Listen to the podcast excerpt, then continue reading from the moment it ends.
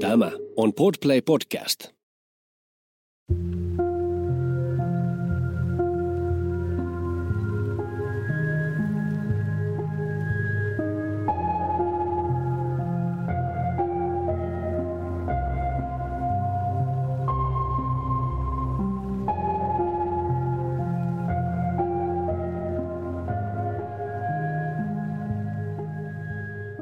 Kuuntelet Siitä on vaikea puhua podcastia. Jokaisessa jaksossa tulet kuulemaan anonyyminä esiintyvän ihmisen vastauksen kysymykseen, mikä on vaikeinta, mitä olet koskaan kokenut. Nämä tarinat kerrotaan ilman sensuuria tai filttereitä. Yksityiskohdat voivat pysäyttää ja pyydänkin siksi huomioimaan sisältövaroitukset, jotka löydät jakson kuvauksesta.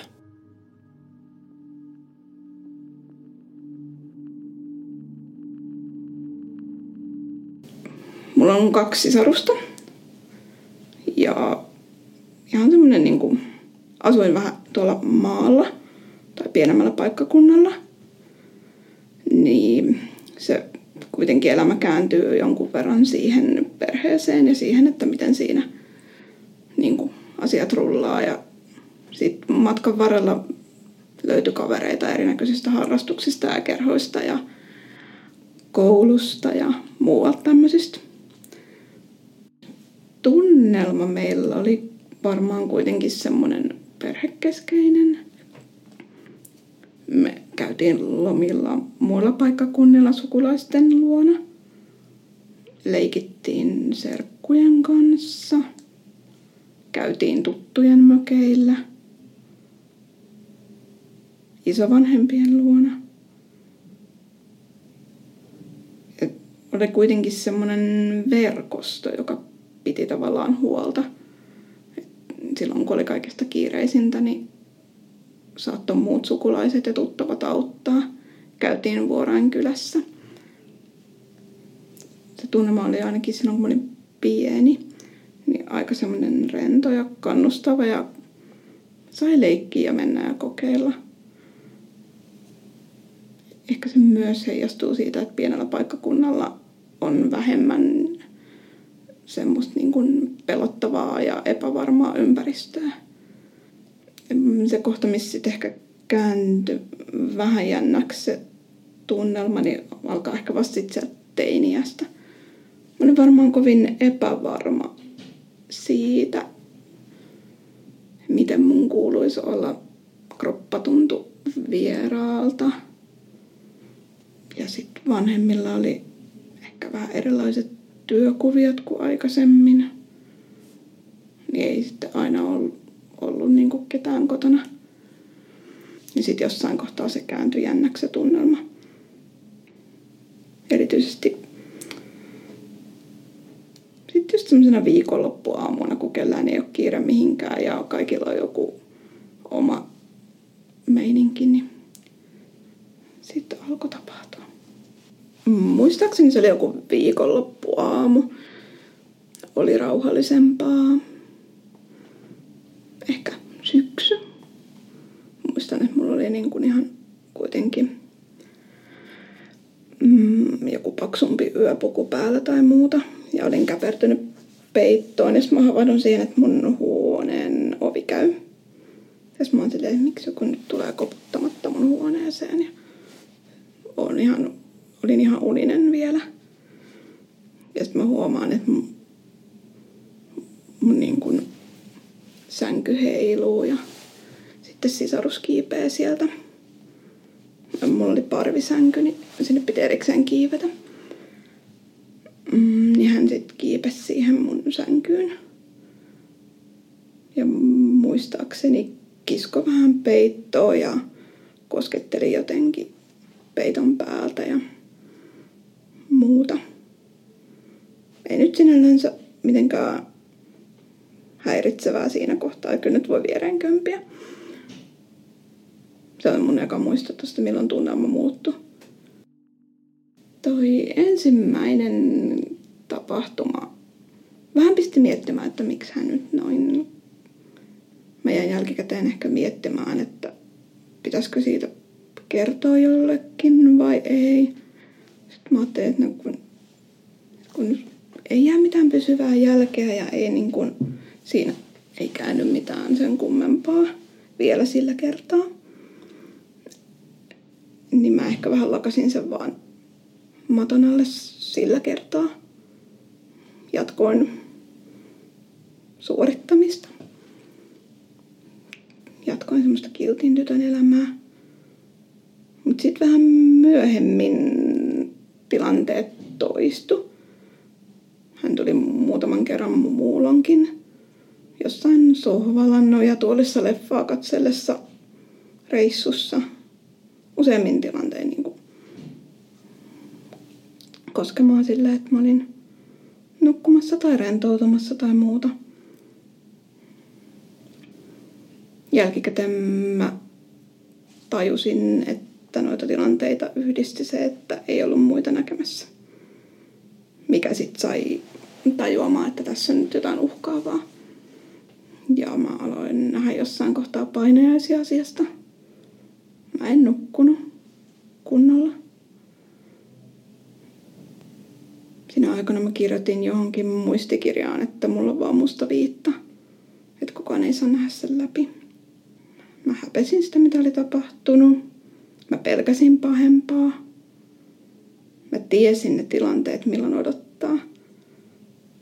Mä pyysin vanhempia tulemaan kotiin, kun mä tiesin, että nyt ollaan jäämässä kaksin. Mä en, mulla ei ollut sanoja. Mä en osannut selittää sitä. Myöhemmin sit kävi niin kans joku viikonloppu. Ja nimenomaan kuukausia myöhemmin. Mä tiesin odottaa, että jotain ehkä tapahtuu. En tiedä oikein mitä kaikkea siinä oli sitä ennen tapahtunut. Mutta olin taas nukkumassa. Ovi kävi. Mä olin kääriytynyt peittoon ihan unessa. Hän tuli ja nappasi sitä peittoa pois mun päältä, pakotti mut eri asentoon ja meni sitten asteen pidemmälle. Ja mä näin siitä painajaisia todella pitkään, melkein edelleenkin hetkittäin. Mä muistan tarkalleen, miltä se ranteessa tuntui ja miltä kuulosti tuoksu, minkälainen valo oli. Siitä jäi semmoinen hyvin pysyvä muistijälki. Mä oikein taistelin vastaan ja sanoin, että, että ei, en niin kuin lopeta, älä etene tuosta. Niin se on kaikista vahvimpana. Kaikki lihakset muistaa sen. Niin. Tapahtumia seuraavina aamuina tai seuraavina päivinä. Mä muistelen, luulen olleeni aika lamaantunut, vetäytyvä, hiljainen. Pakeninko sitten kirjoittamaan jotain muuta siitä pahasta olosta? Ton jälkeen mä mietin pitkään, että kuuluuko tämmöinen elämään, onko tämä normaalia. Mutta jälkikäteen miettynä se oli niin outo tilanne ja niin hävettävää, että mä en saanut suuta auki. Kyllä mä luulen, että koulussa huomattiin se, että kaikki ei ole ihan ok. Mä ainakin toivon, että joku on huomannut sen, miten väsynyt mä olin niiden nukkumattomia öiden jälkeen. Mut kukaan ei osannut epäillä, kukaan ei saanut kiinni siitä, että mistä se voisi johtua, että on väsynyt. Ja muuta. Niistä ei kukaan myöskään osannut kysyä ja mä en halunnut puhua. Mä kirjoitin muistivihot täyteen sitä mun pahaa oloa. Myöhemmin mä oon miettinyt paljon sitä, että mikä sai mut jatkamaan ja jaksamaan sen peittelyn keskellä. Jälkikäteen mä muistan, että mä oon monta kertaa vaan sanonut itselleni, että sä jaksat vielä muutaman kuukauden. Ja sitten mä muistan sen tunteen, kun mä sain opiskelupaikan toiselta paikkakunnalta. Mä kävin hakemaan sen kirjeen postilaatikosta.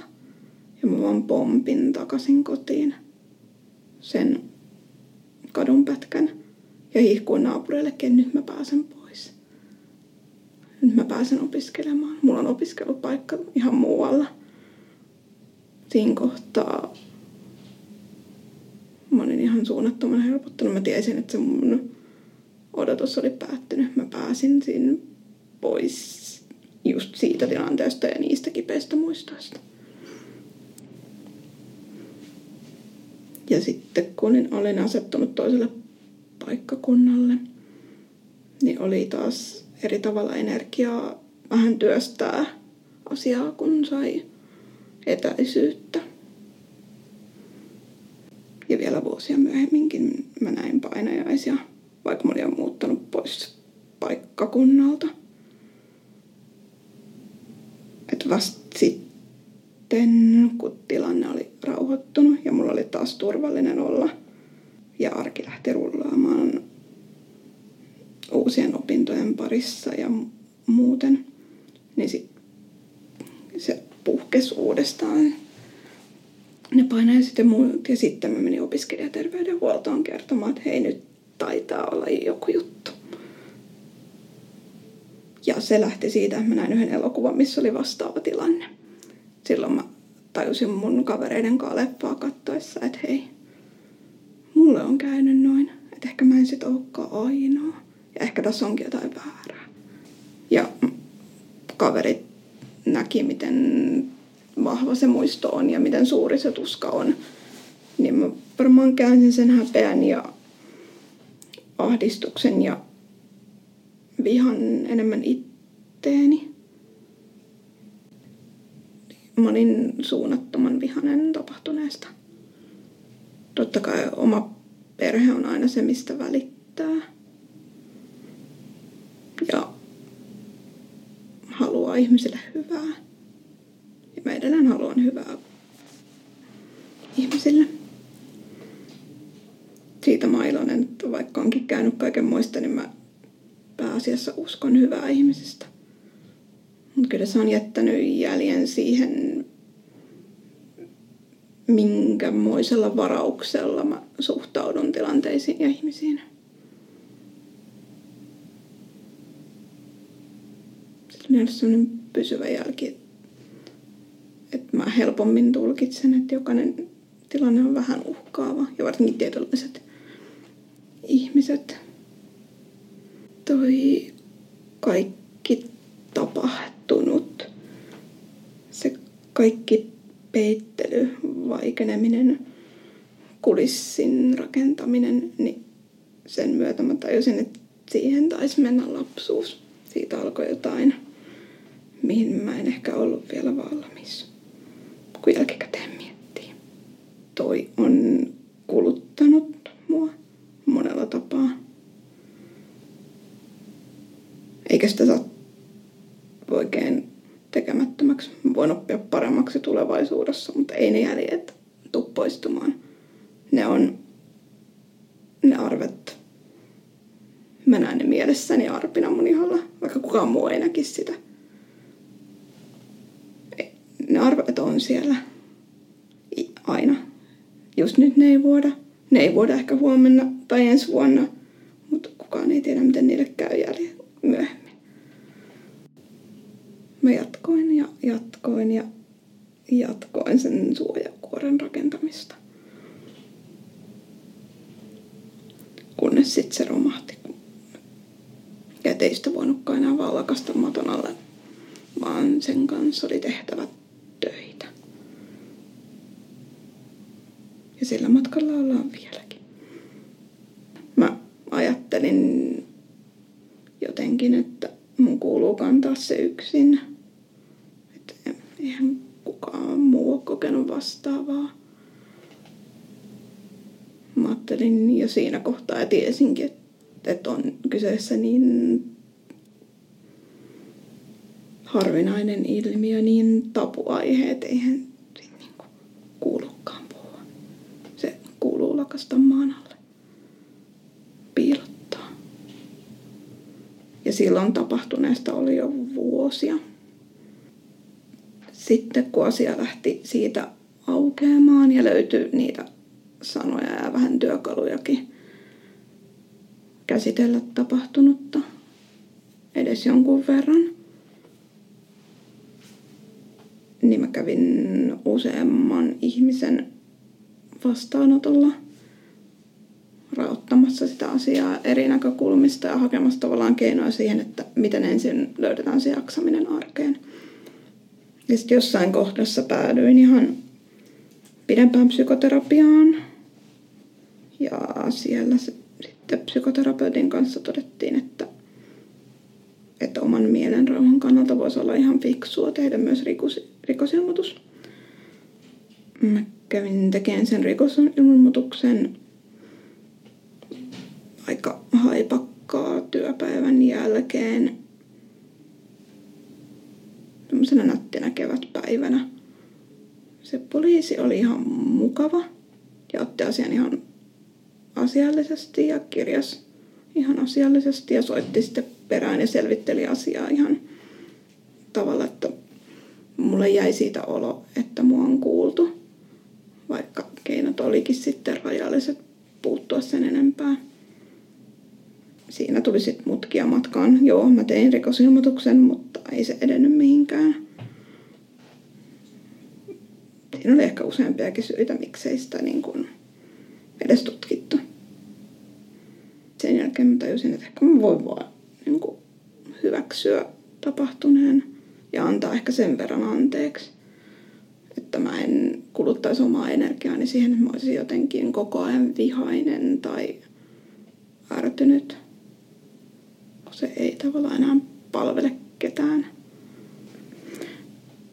Mulla kesti yllättävän kauan ennen kuin mä olin valmis kertomaan muille kuin niille mun luotettavimmille ystäville. Mä pitkään vihjailin ehkä rivien välissä, että tässä on nyt jotain. Mut sit myöhemmin mä katoin Doc Ventures-illan, missä puhuttiin aiheesta. Ja sit mä twiittasin asiasta.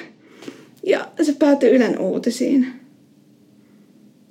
Niin sitten oli vähän niin kuin pakko kertoa vanhemmille, koska he näki mun twiitin netissä. Niin sit mä kerroin vähän mun vanhemmille, mitä oli käynyt. Mut siinä kohtaa mä tein tietoisen valinnan, että mä en avaa yksityiskohtia. Mä en kerro tekijää. Ja jätin sen vähän silleen vähemmälle. Mä kirjoitin siihen twiittiin siitä, että häpeä sulkee uhrien suut. Jotakuinkin niin. Ja siinä kohtaa se tuntui just sieltä, mitä pitikin sanoa. Ja siksi se varmaan päätyikin sinne uutiseen, että niinhän se on. Häpeä on niin vahva tunne, että se lakaisee monta asiaa jonnekin maton alle hyvin tiukan suojakuoren sisään jonkun maskintaa.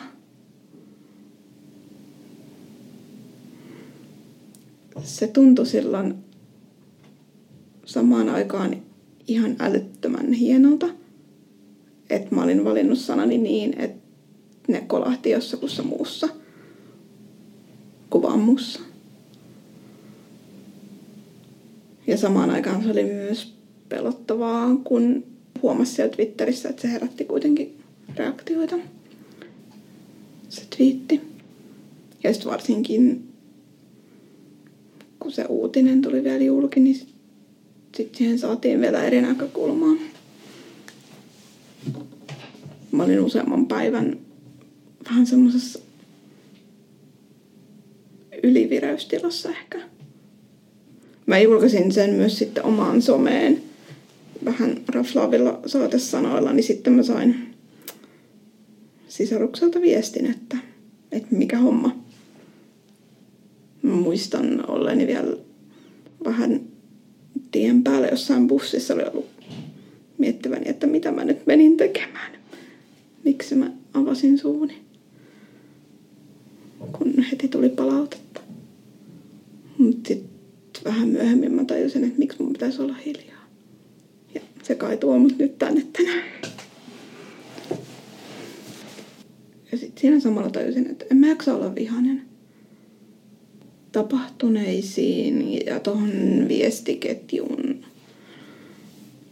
Ei olla kovin yksityiskohtaisesti palattu rivien välissä ja molemuksessa ja muussa keskustelussa on kuitenkin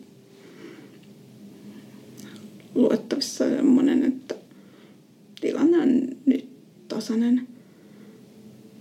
Että molemmat tietää, että on tapahtunut jotain kovin väärää. Mutta tavallaan aikuisena ihmisenä tiedetään myös se, että ei se viha palvele ketään.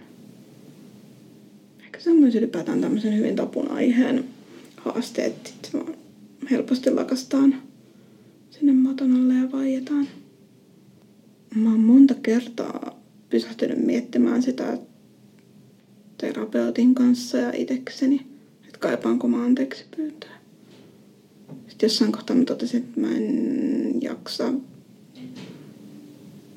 Enkä ehkä tarvii semmoista yksityiskohtaista uudelleen purkamista. Tavallaan mä olin jo itse tehnyt sen työn. Että mä olin hyväksynyt tapahtuneen, niin samalla siinä ohi menen myös itse annoin sen tapahtuneen anteeksi. Saattaa kuulostaa hassulta, mutta niin siinä kävi.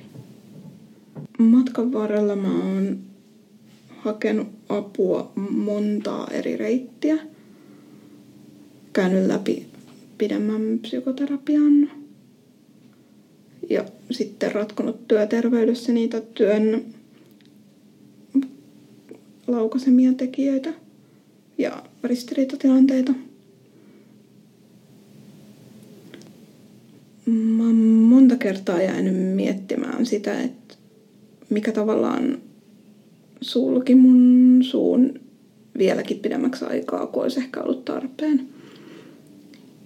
Ja sitten mä huomasin monta kertaa asiasta jutellessani terveydenhuollossa, että mä kiertelen. Mä valitsen sanani niin, että ei voi päätellä kuka oli tekijää, minkä ikäinen mä oon ollut ja bla bla bla ja oliko pitkään jatkuva tilanne tai muuta. Niin se ehkä kuvaa sitä, kuinka tapuaihe on. Ja sitten aikanaan, kun mä lähdin asiaa lähestymään muissa yhteyksissä, niin kävi ilmi, että ei tämmöisestä haluta edes tehdä lehtijuttuja. Siinä kohtaa mä pysähdyin miettimään, että miksi ihmeessä on niin tapuaihe. Ja nyt kun sitä miettii jälkikäteen, niin kyllähän se jätti semmoisen jäljen, että sit mä sen jälkeenkin asettelin sanani eri tavalla. Ja nyt kun sitä miettii tässä hetkessä, niin varmasti jäi semmonen jälki, että mä itse ja ympäristö asettaa semmoisen, että no, tosta kuuluu vaieta, ei tosta kuulu puhua. Semmoinen leima jotenkin leijuu ilmassa yllättävän usein ilman välttämättä edes järkevää syytä. Kun tietää tilastojen valossa et, ja muutenkin, että en, en mä ole ainoa. Mä ajattelen niin, että varmasti moni muukin hyväksikäytö on kokenut. Erityisesti tämmöisen hyvin tapun luonteisen hyväksikäytön kokenut. Ohjelmoi jo itse itsensä niin, että kyseenalaistaa omat muistonsa. Mulle kävi sillä tavalla hyvä tuuri, että ne ammattilaiset, jotka mun kanssa eniten teki töitä, he ei ikinä kyseenalaistanut. Ja ne ihmiset, joille mä oon myöhemmin kertonut, niin ne on niin luotettavia, että hekään ei kyseenalaista. Ehkä se kertoo siitä, että mä kerron vaan oikeassa hetkissä asiasta. Mutta sen sijaan sitten ne nettikeskustelut ja muut, mitkä esimerkiksi Me Toon tai Ei meidän häpeä-kampanjan jälkeen on noussut pintaan, tai Punkstoon tai minkä tahansa tommosen kampanjan jälkeen, niin mä oon itse valinnut olla menemättä sinne kommentteihin kovin tarkkaan. mä tiedän näkemättäkin, että siellä on kyseenalaistusta. Ja onhan se hankalaa, kun on vaan ne muistot ja kehonreaktiot. On vaan sana sanaa vastaan. Niin se on haastavaa todeta, että kyllä, näin kävi. Jos mä nyt palaisin sen teini-ikäisen itteni luo, varmaan sanoisin sille, että kyllä sä pärjäät. Että se kipu kyllä katoaa sieltä aikanaan ja tilanne helpottaa. Ja muistuttaisin siitä, että kyllä ihmisiä voi luottaa. Matkan varrella mä oon löytänyt erinäköisiä vertaistukikeskusteluja ja tapaamisia joitain, missä on saanut lohdullista esimerkkiä siitä, että kyllä tästä selvitään. Ja tuli myös itselle hyvä mieli, kun näki, että voi muille vähän valaa sitä uskoa tulevaan. Että mä pärjäsin, niin kyllä säkin ehkä pärjäät. Tavalla tai toisella. Kun mä oon kertonut ihmisille tapahtuneesta, niin useimmiten muistan, että on tullut pahoittelua siitä, että on joutunut kokemaan jotain tuommoista. On tullut vihaa mun puolesta. Mutta siitä mä oon iloinen, että kukaan ei ole kyseenalaistanut niistä lähimmistä. Tällä hetkellä mä pärjään mun muistojen kanssa aika hyvin. Niitä tulee ja menee. Ja mä tiedän, mistä mä saan tarvittaessa je- jeesiä, apuja. Jos tapahtuu jotain, mikä laukaisee kovin vahvoja muistoja. Mut se on vienyt aikansa. Mä oon miettinyt myös paljon sitä, että kuka mä olisin ilman tapahtunutta. Olisinko mä jotenkin erilainen. Mut sit mä tajusin, että se on osa mun elämää. Mä en tiedä muusta.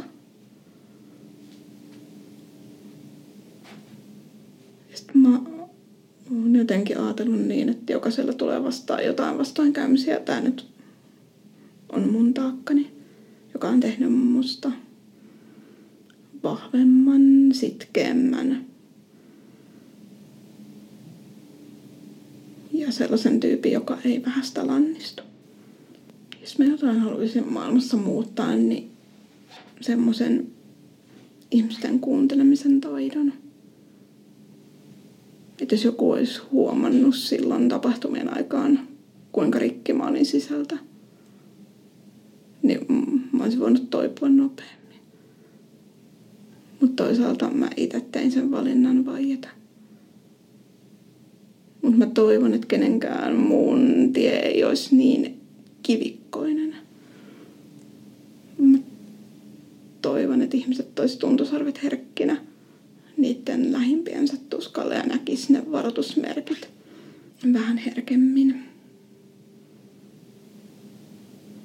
Ja mä toivon, että muut samanlaisten asioiden kanssa kamppailevat muistaisi, kuinka sitkeitä he on just sen tapahtuneen takia.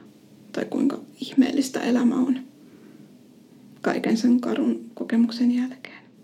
Tai sen keskellä. Ja että pitäisi mielessä sen, että kyllä siitä selviää tavalla tai toisella. Muille hyväksikäytön uhreille jotenkin tuntuu tärkeältä sanoa, että se häpeä ei ole uhrin. Vaikka ympäröivä maailma sen helposti heittääkin sen häpeän viitan tai leiman sinne uhrin suuntaan. Mutta se ei oikeana uhrina. Tekijä on se, jonka kuuluisi hävetä. Tekijä rikkoi rajoja siinä tilanteessa. Hän ei kuunnellut sitä tilannetta. Joten uhri, älä ikinä häpeä.